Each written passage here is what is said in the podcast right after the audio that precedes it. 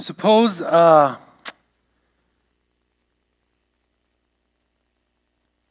uh, I want to build hotels for the needy.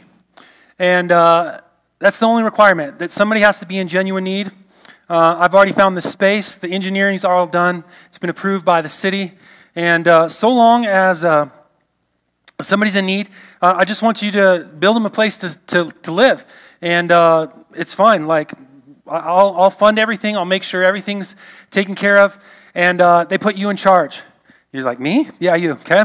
They put you in charge, and all you have to do is, uh, is just abide by the rules. Just so long as somebody's actually needy, you can build them a place to stay. And so uh, after, you know, just some time, people are coming to you, like, hey, I, you know, I don't have a place to live. And, you hey, I've got the answer. And so uh, after a while, that's all fine and good. But then you start to think about things and you go, I don't actually know how many people are supposed to be coming in here? And how, how much of uh, this has been approved for?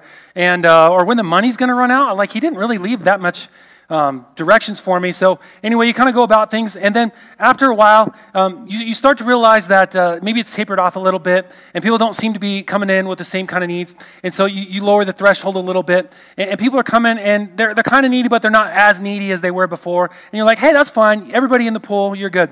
And uh, what you see as you uh, travel around and, and time starts to, to, to move on, you see some other needy hotels.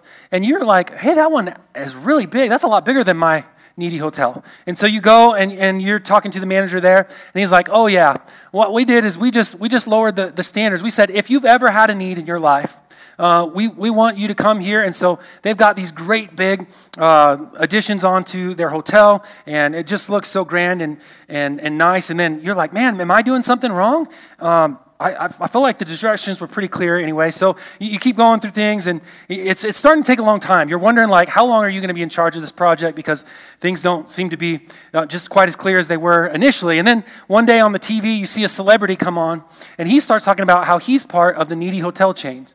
And he's endorsing it and saying, hey, if you want a nice place to live that doesn't cost anything, you too should go to the needy hotel. And so now they start making celebrity needy hotels. And so this thing is really catching like wildfire. And uh, it just, it just seems to be uh, not what it was originally intended to be, okay? So I, I mashed up a, a, few different parables for you. But the parable of the, the needy hotel, um, Jesus tells it in a couple of different ways. And it's essentially like this A king goes and he leaves his stewards in charge of his kingdom. And he says, I'm going to go away and I'm going to get I'm going to receive a kingdom. I'm going to get authority, essentially, to come and take this over. And when I come back, I just want you to have taken care of things. And he says, but after a long delay, things start to go not as well as they were going before. Like he says, sometimes the, the, the, um, the, the, the, the managers, they started to get drunk with drunkards. And they started to beat the other servants. And so, like, some things got uh, thrown out the window. And then, and other times, he says, like, uh, you know, you should be prepared for the return of the, the master. You should be re- prepared for the return of the king because when he comes, he's going to call to account like what you've done. And, and, so the people that have been kind of mismanaging the, the clear directions of, of the king before he left are going to be called to account. In uh, Luke chapter 12, um, I'm just going to read to you real quick. Jesus is, is telling this parable, and he, he talks about being ready. And so in, um, in chapter 12, starting in verse 35, he just he summarizes it like this Stay dressed for action. So, in the idea is this even though there might be a long delay between when Jesus leaves and when he comes back, you should be ready. And what being ready looks like is not staring into the sky like this. What being ready looks like is to be about the task that you were left with in a, in a faithful way. So he says, Be dressed, be ready for action, keep your lamps burning, be like men who are waiting for their master to come home from the wedding feast. Because if you were coming home from the wedding feast, you were bringing the bride with you to set up your house. And he says, Why? Why would you want to be dressed and ready? Well, so that you can open the door for him. And once he comes and knocks, blessed are the servants whose master finds them awake or prepared or ready when he comes back. So Jesus says this parable, and um, then Peter asks in verse 41, he, he, he's like, Are you saying this parable for us or for everyone? This is an important question. In the, in the parable of the needy hotel, you would say, Is this just for the manager of hotel? Or are you saying this is true for everyone? And Jesus answers with another parable. And the, and the answer to the parable of what Jesus responds with is the answer to Peter's question. So he says, Who does this apply to? Like, who's going to be responsible to be ready? Who's going to get held to account for what's happening? Okay? So Jesus responds to them. Well, then, who is a faithful and wise manager? That's the answer. Okay? Well, he's answering the question with a question. Well, I'll tell you, the person that I'm talking to is the person who is a faithful and wise manager, the person whom the master will set over his household. He will give them a portion of the food at the proper time. Blessed is the servant when his master uh, comes home, he will find him doing what he told him. Truly I say to you, he will set him over his possessions. But if that servant says to himself, My master is delayed in coming, and begins to beat the male and the female servants, and to eat and drink and get drunk, and the master of the house will come home on a day when he does not expect him. Okay? So here's the idea you get surprised. And when you're surprised by the return of the master, that makes you not a faithful and good steward because you're not living in a way, you're not acting in a way that accords with faithfulness. So you are called somebody that's asleep or not ready. And the master of that servant will come on a day when he does not expect, at an hour when he does not know, and he will cut him into pieces and put him with the unfaithful. So he says he's going to hold you to account for what it is that you've been given. And, and that steward who knew his master's will, but did not get ready or act according to his will, receive a severe beating. But the one who did not know or did, um, did what was deserved a beating, uh, he will only receive a light beating because he didn't know what he was doing wrong, but nonetheless, there's still a punishment there. So everyone to whom much is given, much of him will be required. Now, Jesus is telling this parable so that we don't lose sight of the fact that even though it might be a long time between first and second advent of Christ, we don't start to be bad managers of the needy hotel, where we make up our own, our own ideas about who should be in and who should be out. Why? Because when the manager comes, he's going to reconcile based on what his directions were. So let, let, me, let me give some more illustration there.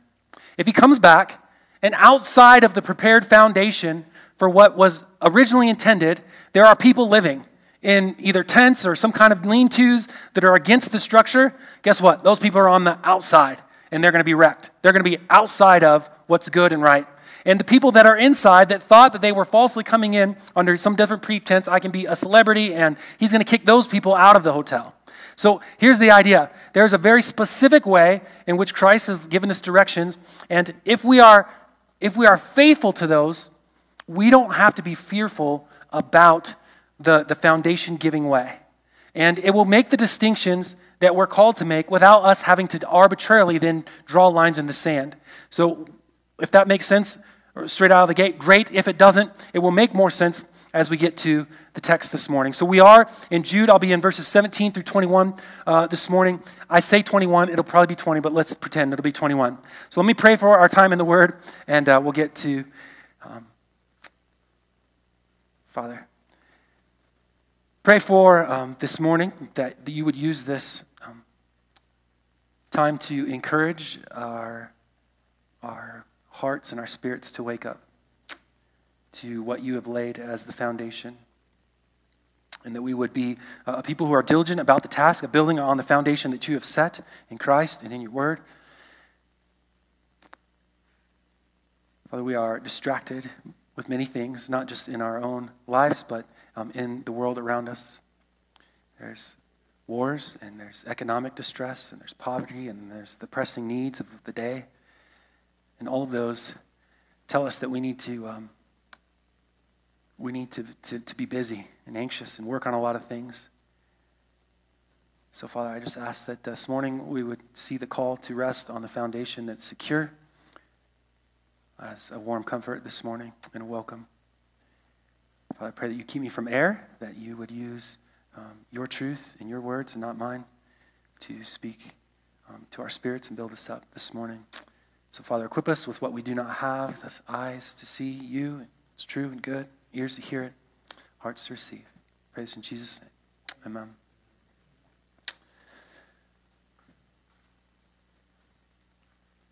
All right, Jude starting in uh, verse 17 says this, but you must remember, beloved, the predictions of the apostles of our Lord Jesus Christ. They said to you, in the last time there will be scoffers following their own ungodly passions. It is these who cause divisions, worldly people, devoid of the Spirit. But you, beloved, building yourselves up in your most holy faith and praying in the Holy Spirit, keep yourselves in the love of uh, in the love of the Lord Jesus Christ that leads to eternal life. All right, if you um, if you haven't noticed, we've we sort of slowed down um, the last couple weeks. I thought we would get through this series in in um, in four weeks, and the ending here has uh, needed to slow down.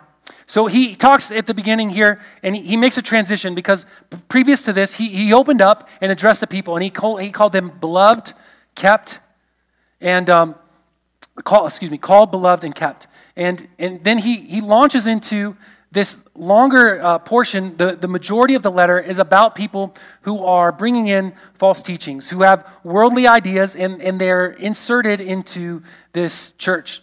And he's been defining what's, uh, what's happening and then also the fruit of what will become of those kinds of people. And in uh, verse 17 here, he makes this transition to but you.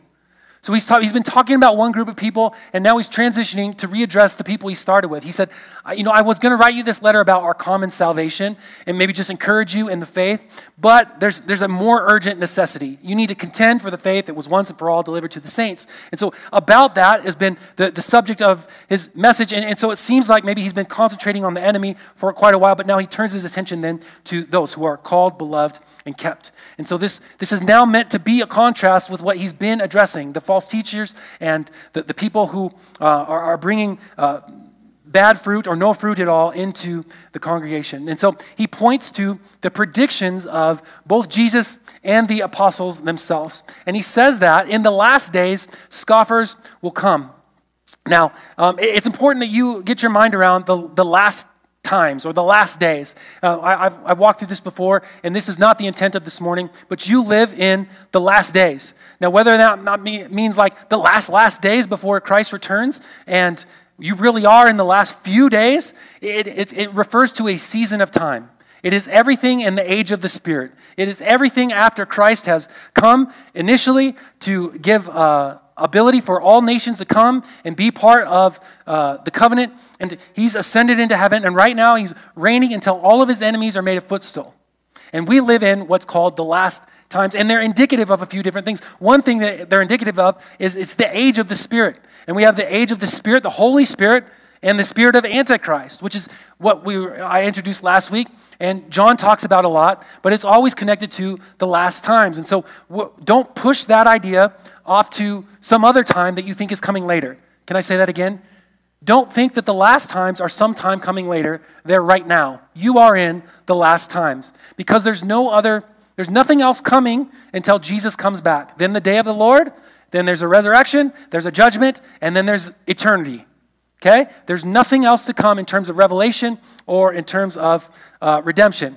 So 1 John 2:18 says, "Children, does it say the last hour is coming?" He says, "No, it is the last hour." Okay? It is the last hour, and so you have heard that antichrist is coming. So now many antichrists have come. Therefore we know it is the last hour. So he asked the question some 2000 years ago, roughly, like, how do you know it's the last hour? Well, because the spirit of Antichrist is here. So if it was here then, it's here now. Okay, so there's your indication. Therefore, we know that it is the last hour. And then he talks about the people that went out from us. Those are either Jews or, or Gentiles, people that were mixed in the church, and they went out from, um, from, from among their fellowship, but they were not of us. For if they had been of us, they would have continued with us, but they went out that it might be plain to all that they are not of us. So he says there's a distinction being made. There's people that are of the Holy Spirit, of the Spirit, and people that are of the Spirit of Antichrist. And whether you think that's like a, an extra derogatory term or not, is I, I could care less.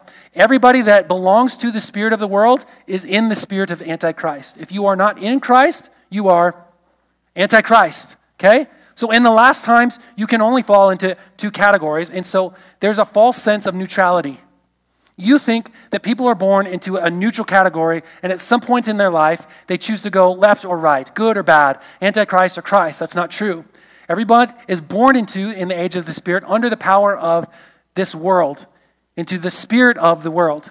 And you can be out of that by being born again in Christ. And you are born and filled with the Holy Spirit, and therefore you are in Christ. So in 1 Timothy 4 1 says, Now the Spirit expressly states, He's talking about what the Spirit has revealed In, it expressly states that in the last times, I'm just trying to really emphasize for you that this is a right now moment. The last times, some will abandon the faith to follow, to follow, excuse me, deceitful spirits and the teachings of demons.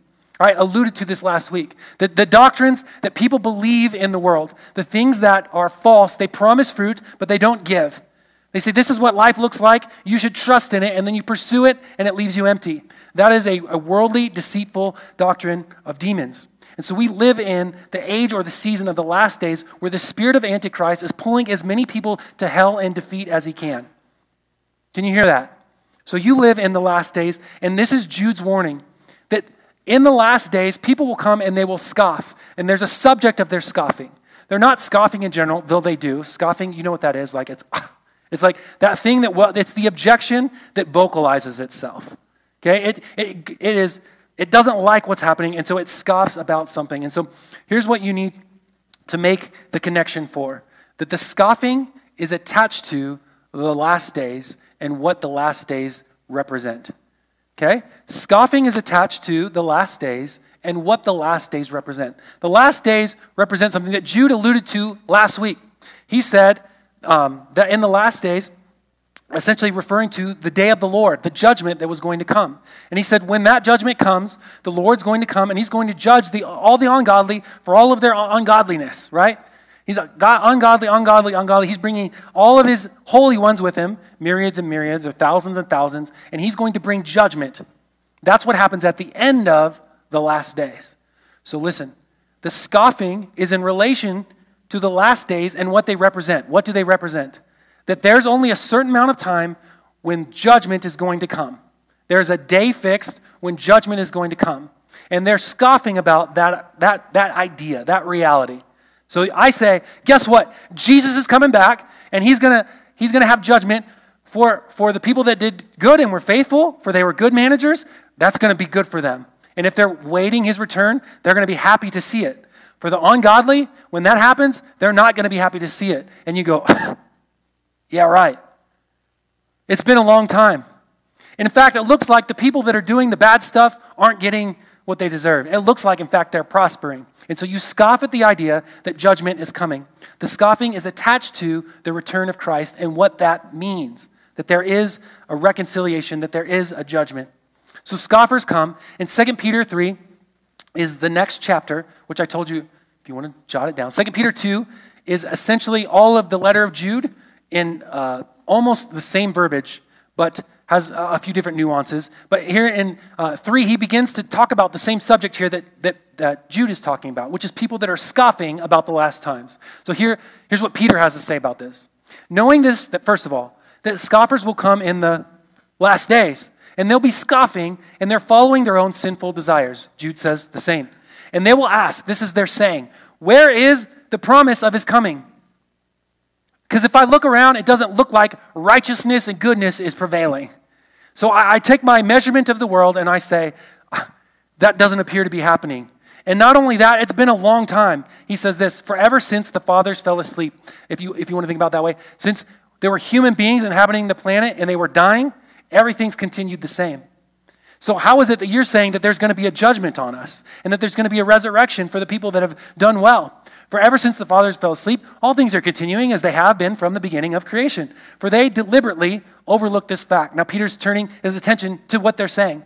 They're overlooking something. Well, he says they're, del- they're overlooking that the heavens, um, which existed long ago, and the earth was formed out of water and through water by the word of God.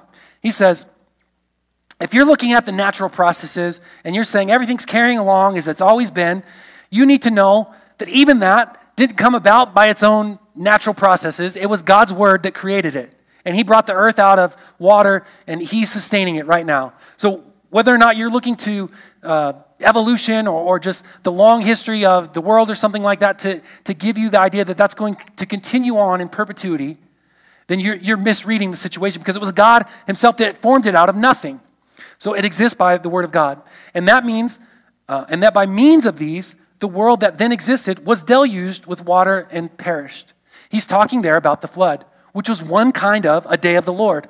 The Lord looked at the earth. It was full of wickedness. Wickedness was prevailing. The angels had transgressed the, their proper domain. Men were doing wicked things. And God said, I'm going to bring judgment. And he did. And, and Peter's pointing to that. He said, Don't you see that God brings judgment on the world? And he did that in the flood. And he's going to do it again. And they're scoffing about this. And he's saying there's already, there's already precedent for it. It's going to happen. So he says, eh, everybody, uh, it was deluged with water and it perished. But by the same word, the same word that created the heavens and the earth that now exist are stored up for fire, being kept until the day of judgment and the destruction of the godly, of the ungodly. okay? So he's saying, look, I'm pointing you to the end of the last times. And you're scoffing about this. And at the end of the last times, the earth is, is waiting, and it will be judged, and it will be refined or renewed as fire. It scorches up everything that is not worthwhile, that is not good, and only what remains is what is godly. So, the, there's two things that are being scoffed about. One is the idea that we will be judged in the flesh, that Christ will come back just as he left, that he lived in the flesh, he'll return in the flesh, and judge the deeds of the flesh. That's, that's one aspect of scoffing. And the other is the amount of time it's taking. He's taking a real long time to get back. And so I just don't know if I can believe that it's going to happen eventually. And so this causes people to get complacent about what they're doing. The church and the unfaithful people. They say, well, what's it worth? Because people are living and dying, and it doesn't seem like they're really getting anything. Well, part of that day of the Lord is the resurrection to judgment. So everybody is going to have to account for everything that's been done. He says, they've come and they, they've scoffed and they're following their own ungodly passions. The same thing that Peter says here. He says literally they're, they're following their own appetites. The, the word there is soulishness. It has, they are, they're not heavenly minded in any sense of the word. They have no spiritual direction. They're just filling what comes naturally to them. And when I say naturally, it means like anything that entices the flesh, that's what they've, they've, they've pursued because they're scoffing about the fact that they'll have to answer for any of it. And Jude goes on to say, it is these who cause divisions. They're worldly people devoid of the Spirit.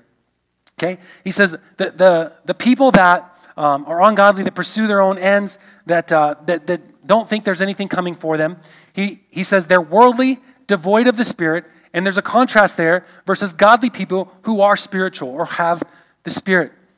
And so he's going to, to um, give some, some examples or how it is that we can see that they are devoid of of the Spirit because this is the, the kind of division that he's talking about. Now, before I attack this, he says these are the people that are causing divisions. And there's one way to read that. It says you bring in somebody and you know the kind of person that like is just contentious and it's like us versus them and they create factions and like okay, you know that kind of person. That's one kind of division. Are you tracking with that? Okay, one person's tracking with that. So there's kinds of peoples that are contentious and they bring in an idea and they create a us versus them. It's cliques, okay? That's one kind of divisiveness. Everybody has a little bit of that in them. That's not, Jude has a deeper point to make. There's another kind of division. There's, a, there's an in and an out division. There's a people that are actually included and people that aren't included.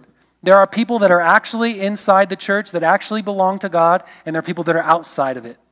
And he's saying the people that are worldly, that are devoid of the Spirit, these are divisions. This is the dividing line. Can I say that again? If you say, How do I know who's in or out? Who should be in the needy hotel? Okay? The people that are devoid of the Spirit are not in. He's, he's, there's no ambiguity in this statement. How do I know that? Because he says they're devoid of the Spirit. The Spirit is given to all who are sons of God. You are saved by means of the Spirit. You are in the age of God giving His Spirit to people. That's how He saves you. That's how He seals you. That's how He keeps you. That's how He leads you. That's how you learned. Are you with me? The Spirit is good. Not having the Spirit, not good. Okay? Those people that are worldly, that love the world, that serve the world, that are, as John puts it, antichrist, that's the division. He's saying they are the dividing line between in and out. Romans 16 says this I appeal to you, brothers Watch out for those who cause divisions and create obstacles contrary to the doctrines you have been taught. Avoid them, for such persons do not serve the Lord, but their own appetites. And by smooth talk and flattery, they deceive the hearts of the naive. So, so Paul has said the same thing, essentially this. Contentious people come in and they have a, a, way of speaking that causes you to think that maybe they're right about something, but if you align with them, they're devoid of the Spirit and they're going to lead you in, uh, uh, into destruction. The Spirit is the dividing line. The Spirit is the dividing line. Jesus is the dividing line. The Word of God is the dividing line, and that's why they're all tied together. That's why they're all tied together in this statement. You are, are seeing worldly people brought into the church under the, under the idea that isn't it better to just make sure that we're not discluding people who we don't know about? It's the ambiguity that, that gets rested on. Well, I'm not really sure. That's, that is a bad thing. It feels like the right thing, but it's the wrong thing. To say, I don't really know. Because what Jude is telling you is that you do know. It's been said. The lines have already been drawn. The problem is you're ignoring the line and you're wanting to include more people than you ought to. The, you don't, you're not responsible for drawing lines. God help you if you are, because they're already laid. We just sang it. How firm a foundation, you saints of the Lord, is laid for your faith in his excellent word. What more can he say than he's already said? He's not going to say. There's nothing new to add. The lines and distinctions have been made. Those with the Spirit belong, those without do not. He says, Everyone that loves the world and serves the world does not love God. 1 John 2:15 Do not love the world or anything in the world, because if anyone loves the world, the love of the, the Father is not in him. If you love the world, then you can't love God. Why? Because the, the, the desires of the flesh and the world are contrary to what God tells you to do. You can't follow his word and also love the world. You can't. That's the ambiguity that you're trying to find to build a little lean to structure against the hotel. And the, the, the, foundation has defined the line. 1 John 4 Beloved, do not believe every spirit, but test the spirits. I, I told you this last week. He said, Test the spirits whether they are from God. For many false prophets have gone out into the world. By this you know the Spirit of God. Every spirit that confesses Jesus Christ has come in the flesh. He's come in the flesh, and he will come in the flesh. So the scoffing about whether or not we're going to be judged for what is happening, what's done in the flesh, for people that say, well, you know, we all mess up, and therefore it doesn't really matter. It's all grace. No. Listen, you've been called out of sin to be holy. To the best that God gives you the ability to do that by the directions He's given you in His Word. You will not do that this side of heaven, but you ought to try. Okay? Wow, I'm so far off my notes. Okay. So to be devoid of the Spirit is to, to not be saved at all. To be devoid of the Spirit is to walk in air, to follow the Spirit of the world. It's worldly people, not godly. 1 Corinthians 2.14 makes this distinction even more explicit. The natural person does not accept the things of the Spirit of God, for they are folly to him, and he is not able to understand them because they are spiritually discerned. Without the Holy Spirit, you're going to follow what seems right to you, and even the things that are right don't seem right to you because they're spiritually discerned. It's the Holy Spirit that helps you to see the truth and to bring you into those things, to make you desire them and to follow them. James 3:15 this is not the wisdom that comes down from above, but is earthly, unspiritual, and what? Demonic. The things in the world that tell you what you could have, and you follow those, are the doctrines of demons. Can you? I, I hope this dot to dot is connecting. The spirit of Antichrist is the spirit of the world, and following that is demonic. So that you don't have to have any ambiguity. Whether or not, I'm not sure whether that is a good thing or, or not. Okay. Moving on.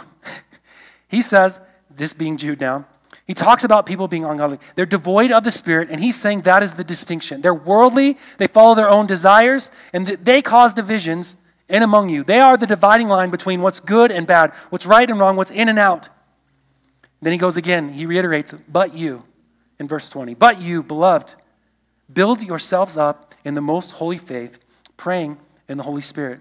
So, in contrast to the people that are following their own thoughts, they're following the spirit of the world, he says, You ought to do something else. You build yourself up in the faith, which sounds foreign to our ears because we're, we're, we are allergic to the idea of work in relation to God. Okay? So, I'll say this in the best way I can. and maybe there's a better way to say it, but this is the best one I have, okay? God's peace and his, his, his, um, his love to you is not opposed to effort, it's opposed to earning. Okay?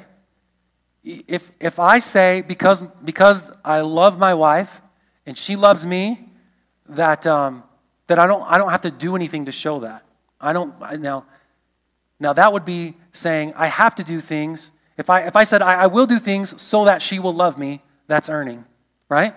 But if I say I love her and she loves me and I'm going to do whatever I can to show that to her, that's giving effort, but that's not saying I've earned it. Are you, are you tracking with that? In, in the sense of God's love for you, His mercy, His grace, you can't earn that, but God is not opposed to your effort towards pursuing Him. Okay? So don't get the idea that I'm saying you have to earn your salvation, but what Jude's telling you here is that you, you ought to be doing something, efforting towards building yourself up in the faith. Um, I, I do have this scripture. I'll put it up here in just a second. But in, um, so, so how is it that we're, we're built up in the faith? Let's talk about this for just a minute. This is a, a collective command and it's individual. It is first collective, but it only comes about when individually we apply it. He's saying, you collective, the church, because, let me back up for a second. He's just said there's divisions among you, there's people that are in and out. He, he's not saying you personally have division in you. He's saying you, the church. There are people that are in amongst you who are out, who shouldn't be in with you. You're, you're allowing them in, but you ought not to. And we should be about the task of building the wall on the foundation. And so he's saying, look, the, the divisions are, are collective. And now he's saying, so build yourself up in the faith. And you do that by building the church up on the Word of God that's already been laid, on the gospel that's already been given, on Christ, who is the, the cornerstone and the foundation. Okay? So by building yourself on that, you're building up the church. But that doesn't get accomplished, and guess what? Unless individually you're also building yourself up in the faith. So, how do you do that? Well, you, you do that primarily by the Word of God. The Word of God. The Word of God. Some of you uh, have come in and you haven't interacted with the Word of God since last week, since last Sunday. You come in here malnourished, underfed, and you have no appetite for the Word of God. And um, Paul expresses it like this you, you ought to be mature. You should be growing up in the faith. You should be getting to the deeper things of God. But instead, you're right here at this immature level and you only have milk. And can I please have some cookies with that too? And so you come in here and you consume only milk. And I shouldn't have to remind you every week that Christ is the foundation and the only way to be forgiven. You should be growing up into maturity. And we do that by working on the Word and discerning what's right and what's wrong based on the Word and by following the Spirit. And so, um, I wish I could give credit, but I can't. I don't know who said it. But the, the, the Chinese church has a saying, and it says, No Bible, no breakfast. No Bible, no breakfast. If you don't read the Word of God, you don't eat. Some of you would starve, right? A lot of us would starve. If you're not grounded in the Word of God, you don't have any way to build yourself up in the faith. In Ephesians, in Paul's, in Paul's doxology and his, in, his, in his blessing as he's going, he says, I commend you to God and to the word of his grace, which is able to build you up in the faith. The word of God is what we are to rely on. To be built up in the faith is to be, to be feeding on the word, to be nourished by the word, to grow in the word. Now, allow me, I'm sorry to hunt for this for just a second. Here it is. In 1 Corinthians 3, talks about how we should be building. And he's going to connect all of these dots all together for you very helpfully. It's not something I've made up. I didn't come up with my own chart and scheme to figure this out so that you would listen to what I have to say. So just track with Paul's um, teaching here in 1 Corinthians. He's going to relate the idea of judgment, be, being um, connected to what you do in this world, how you build on um, the foundation that's been given. So 1 Corinthians 3, let each one take care how he builds upon it. That is the foundation that's laid. In, verse 10, he said the, the foundation is uh, laid by the apostles and the prophets.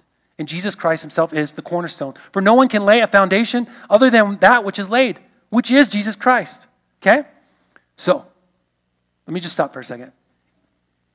If you are doing something that you think is good and helpful, but it's not on the foundation of Jesus Christ or what you see laid down in the Word of God from the apostles, you might be doing something that seems to be helpful or good, but it's not what God has for you to do. I'll qualify that in just a second. Don't get distracted or complacent. So, if anyone builds on that foundation with gold, silver, precious stones, wood, hay, or straw, each one's work will become manifest because of the day. That's capitalized there because that's referring to the day of the Lord, the final day of the Lord. Okay? The final day of the Lord will disclose it because it will be revealed by fire, and the fire will test what sort of work each one has done. Remember in, in 2 Peter 3, where he said, The heavens and earth are now stored up for fire, and they're going to be revealed on what kind of work has been done. So, what he's saying here is there's a foundation that's been laid. And God has come to us through Christ and said, I'm leaving you with instructions to build the needy hotel, the church. I've laid the foundation. You don't have to worry about funding for it. You don't have to worry about whether or not the foundation will support it. The foundation will support it. Your problem is if you go outside of the foundation and you start constructing things for people that don't or ought not to be part of that hotel. And you don't have to worry about telling them, hey, I, I, I had this screening application and I don't think you're in, because that sounds like a very you arbitrary kind of distinction. Guess what? If they walk up to the hotel and we've only built, we've only built on the foundation, the divisions are already there. The walls are already constructed. There's no ambiguity about who's in or who's out or how you get in or how you get out. You, are you tracking with that? I'm yelling at people. I don't know if I mean to. okay? So he says, what you're doing in your life is constructing. You're building.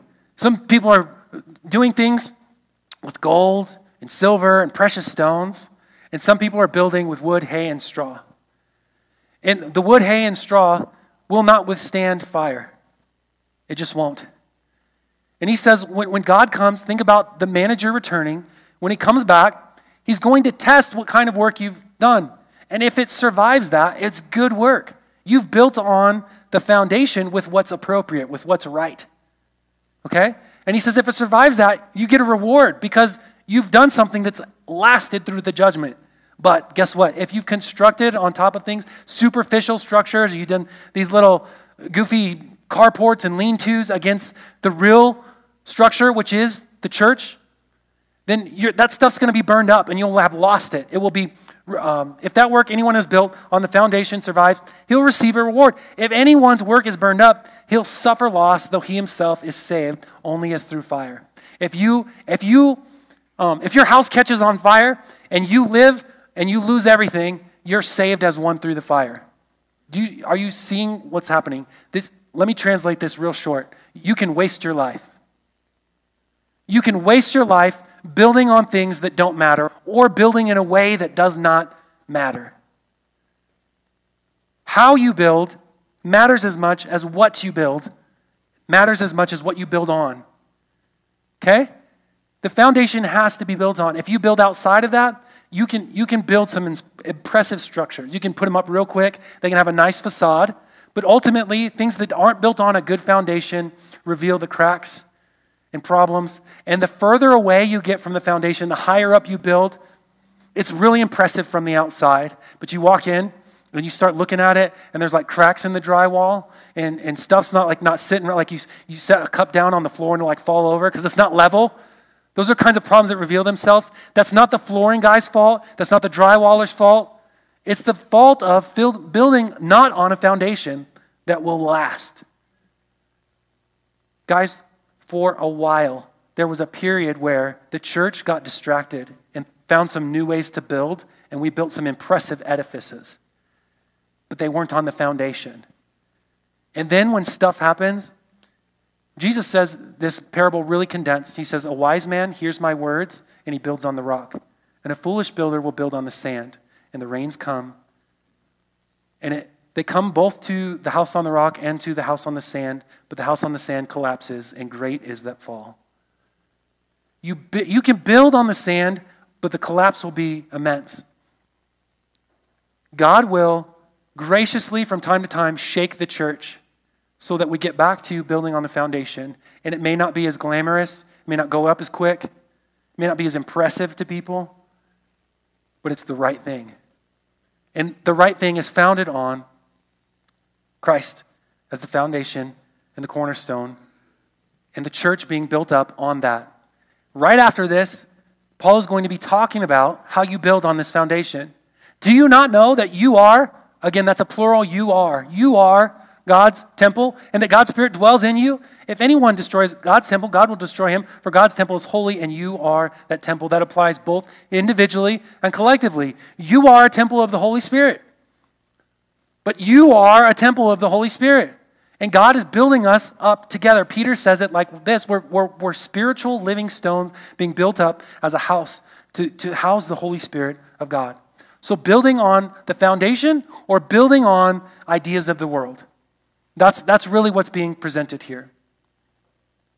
The walls that are built on the foundation must, must be the, dividing line, to, to use Jude's idea so that if we focus on those, we don't have to focus on the other things. If, you, if, you're, if we're worried about whether or not we should be calling certain sins out or, or, making designations, a church that is afraid to make designations is one who has not made the first designation, which is where did the foundation stone get laid?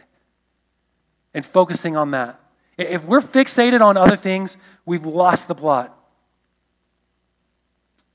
So he says this doing this, being built up in your faith, is to be grounded on the Word of God, which is Christ and Him as the only reconciliation. And then he says, praying in the Spirit. I don't have time for this this morning, but I do have time for the concise explanation of this. Praying in the Spirit is in contrast to not having the Spirit or praying in the flesh. To praying, praying after your own desires, your own ideas, your own whims, or praying in, with what accords with asking for what God wants. Father, your will be done here as on earth as in heaven, right? That's, that's to pray in the Spirit. Um, so so when, we, when, when we do pray, we, uh, we say, you know, I, I have some ideas. God, help me, found me on what it is that you've put me to, uh, to work on here, but help me do it in a way that accords with your plan and your, your trajectory, and help me not to step outside of your will. That's praying according to the Spirit, and then surrendering yourself to, to that end it, it doesn't mean praying in a different language or something like that, which sometimes this is taken to mean that. He, he just means don't pray in a fleshly way. James says, like, you, you don't have because you don't ask, because when you do ask, you ask for selfish motives. You're motivated by the world, you're motivated by your own desires. So that would not be praying according to the Spirit. And then here's his final word and keeping yourself in the love of God. Keeping your, yourself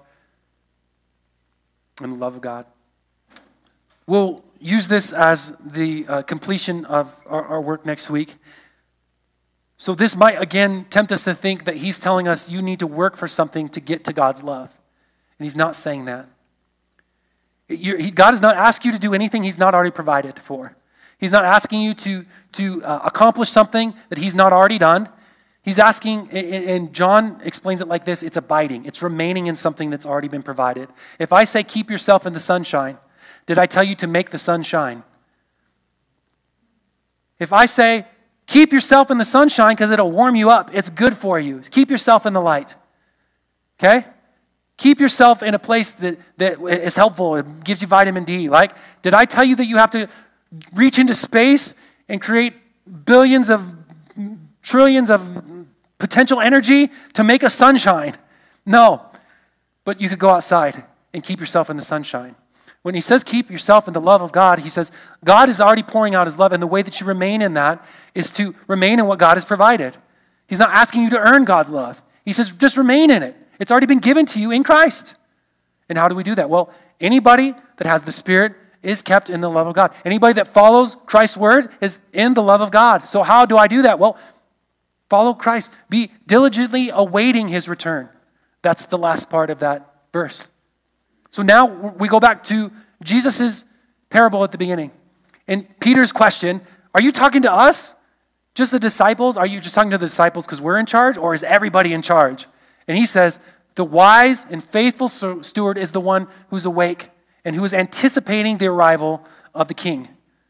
And you don't anticipate the arrival of the king, one, if you're not expecting it, but two, if you're not doing what you ought to do. So, how is it that you keep yourself in the love of God? Is to be anticipating the arrival of the one. So, so be, a, be about somebody that's efforting, not trying to earn, but keeping yourself in the love of God. Awaiting his return because it means good things for you if you're awake. Are you with me? You should be. I, I, I might lose my voice after this one. Okay. This should be an encouragement to you. We, we've talked for four weeks now about a lot of negative things.